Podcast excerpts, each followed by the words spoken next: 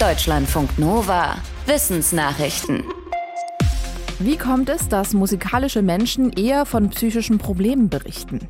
Diesen Zusammenhang hatte ein Team vom Max Planck Institut für empirische Ästhetik in einer früheren Befragung schon festgestellt.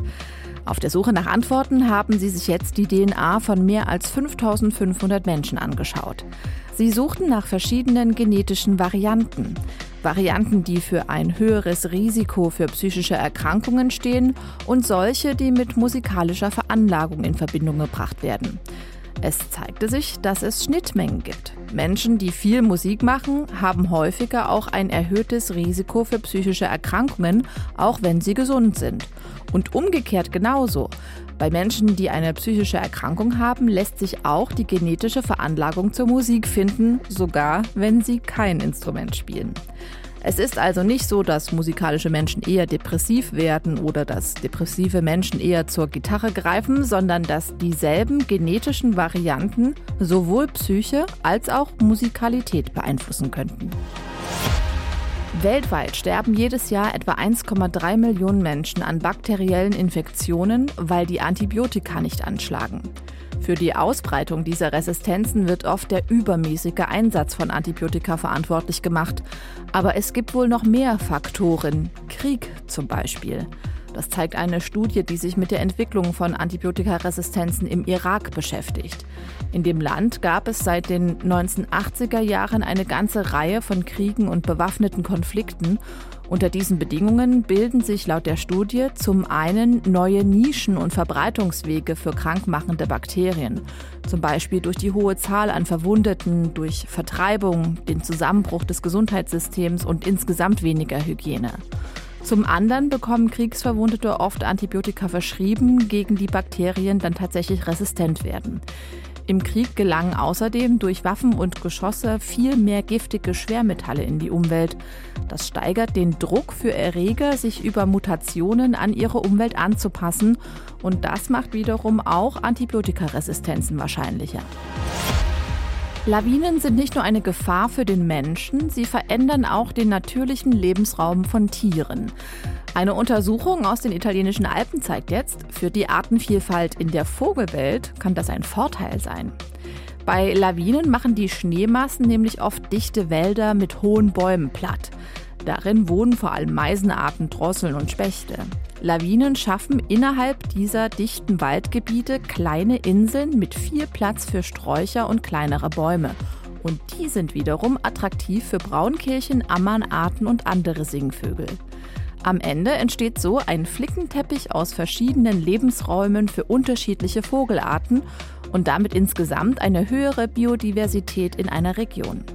Die Forschenden hinter der Studie haben in Lawinengebieten deutlich mehr Vogelarten identifiziert als in Bergregionen ohne Lawinengefahr.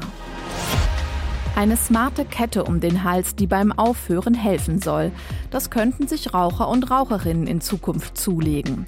Forschende der Northwestern University in den USA haben eine smarte Kette entwickelt. Das Gerät registriert, wann jemand raucht und auch wie, also wie viele Züge, wie schnell hintereinander. Die Forschenden stellen sich das in Zukunft so vor, wenn jemand aufhören will, macht er die Kette um. Wird er rückfällig, dann registriert das Gerät das und sendet die Info zum Beispiel an einen Coach weiter, der dann anruft und für die nötige Motivation sorgt. Dabei interessiert die Forschenden vor allem, wann man überhaupt von einem Rückfall sprechen kann. Denn viele Ex-Raucher und Raucherinnen werden zwischendurch mal kurz schwach, schaffen es dann aber, ganz aufzuhören.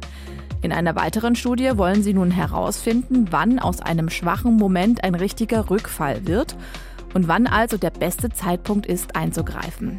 Werden die Menschen nämlich doch wieder rückfällig, dann rückt ein erneutes Aufhören oft in weite Ferne.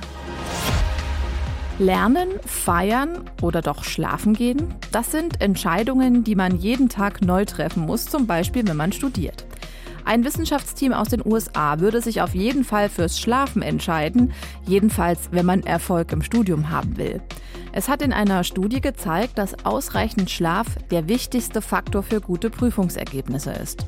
Für die Studie trugen rund 600 Studierende von drei US-Unis während des gesamten ersten Semesters ein Fitness-Tracker-Armband, mit dem unter anderem die Schlafmuster erfasst wurden. Diese Daten wurden dann mit den Prüfungsergebnissen der Testpersonen am Ende des Semesters verglichen. Das Ergebnis? Wer im Schnitt weniger als sechs Stunden Schlaf pro Nacht bekam, schnitt bei den Prüfungen deutlich schlechter ab. Und je weniger Schlaf, desto miserabler die Ergebnisse. Die Forschenden haben auch andere Faktoren wie Geschlecht, ethnische Herkunft und die Schulleistungen der Testpersonen berücksichtigt, aber nichts davon wirkte sich so deutlich aus wie der Schlaf. Die Pollensaison hat gerade aufgehört, da geht sie auch schon wieder los. Das teilte unter anderem die Stiftung Deutscher Polleninformationsdienst kurz PID mit.